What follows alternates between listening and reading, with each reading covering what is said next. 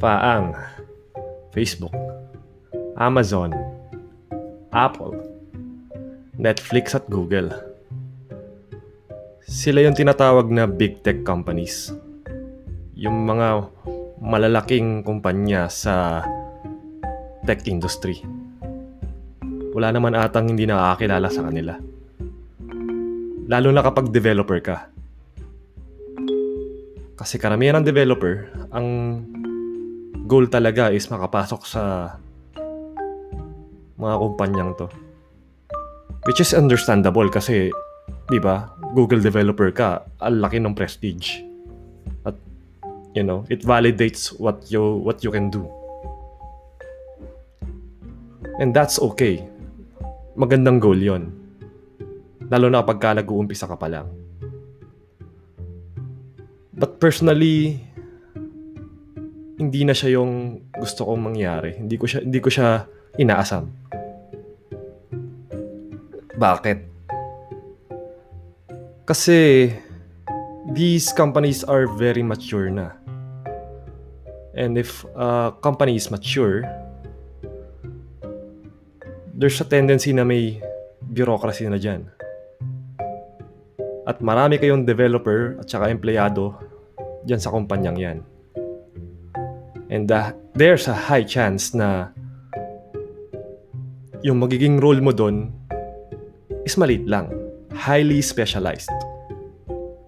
Which is, again, it's okay.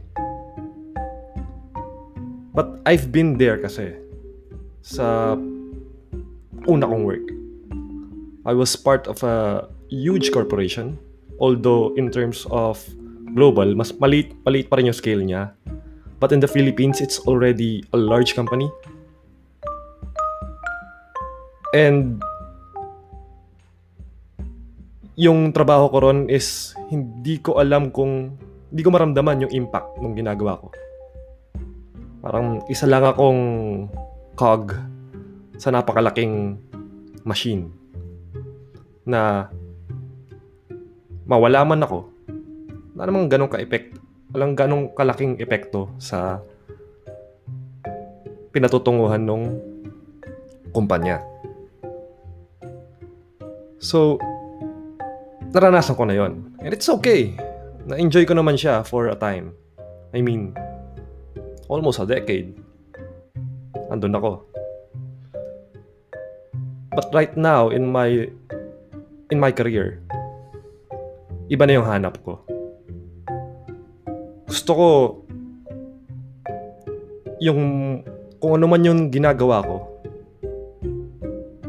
gusto ko nakikita ko na kung ano yung impact. Like currently and even in my previous couple of companies or couple of employers every decision I make right now ang laki ng epekto sa, sa direction ng ano ng kumpanya. I can really see it na uy itong ginawa kong to it affects not only the company but our customers. May direct na effect. And ramdam na ramdam ko yung impact. Lalo na sa company namin, na we have a push to be a mission-based company na hindi lang profit yung tinitingnan. We want to create social impact. So napakalaking bagay nun para sa akin. And this company that I'm currently on is a startup. We only have around 30 employees. Yan yung team namin. Lima lang kami na developer. Uh, my boss was CTO. Ako yung senior. And three juniors. So napaka-late na company. But we are able to to scale our application or our company to serve millions of customers. of users. So yung impact ko sobrang multiplied. Kasi millions of users yan eh. And syempre, pagka, I mean, nag, nagkamali ka, malaki rin yung ano, malaki rin yung, yung uh, effect sa mga ano. Marami rin maapektuhan na customers.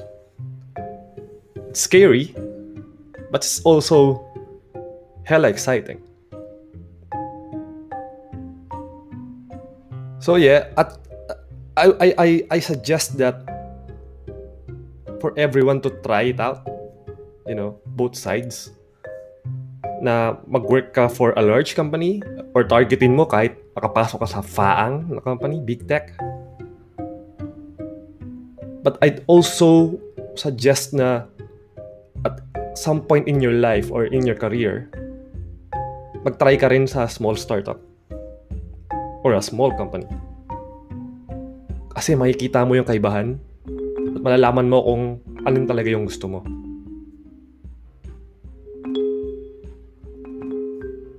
So yeah, whatever uh, point in your career right now, you know, think about it. Sobrang dynamic ng startup space kung uh, sasabihin ko sa inyo. Kung gustong gusto nyo yon kung gusto nyo yun, yun, yung challenge na marami kang responsibilities, you know, try startups. Kung gusto mo na sobrang specialized ng ginagawa mo at may hierarchy na sinusundan na maraming approvals yung yung yung trabaho mo. Yeah, go with a with a huge company